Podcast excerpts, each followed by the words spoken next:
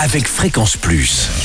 Surprenez votre famille et vos amis grâce au grand chef de Bourgogne-Franche-Comté. Et oui, cette semaine, nous sommes à Gilly-lès-Cîteaux, en Côte d'Or. Vous pouvez d'ailleurs nous écouter sur différentes fréquences que vous retrouverez sur fréquence plus point radio et en digital sur l'appli Fréquence Plus. Nous sommes dans les cuisines de l'orée des vignes en compagnie du chef Jean-Alain Poitevin. Ça va Jean-Alain ? Ça va Charlie, très, on a, très bien. On a passé une bonne semaine, on La continue. La semaine s'est bien passée, on va pouvoir continuer. Avec le dessert, un tiramisu, euh, cassis. On dit tiramisu ou tiramisu ?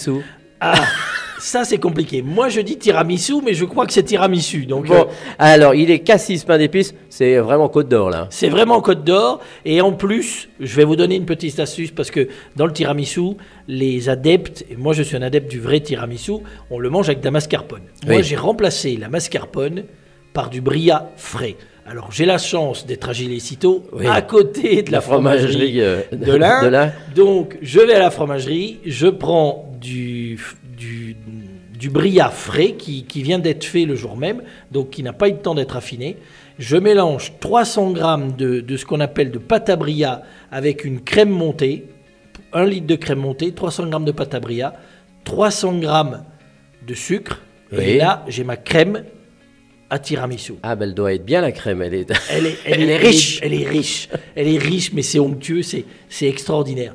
Ensuite, je mets du, un pain d'épices dans le fond d'un, d'un, d'un verre ou d'un ramequin, un petit peu de pain d'épices, euh, que j'imbibe avec une petite crème de cassis, plutôt une quinze degrés parce qu'il y a plus de fruits, ouais. plus de côté fruité.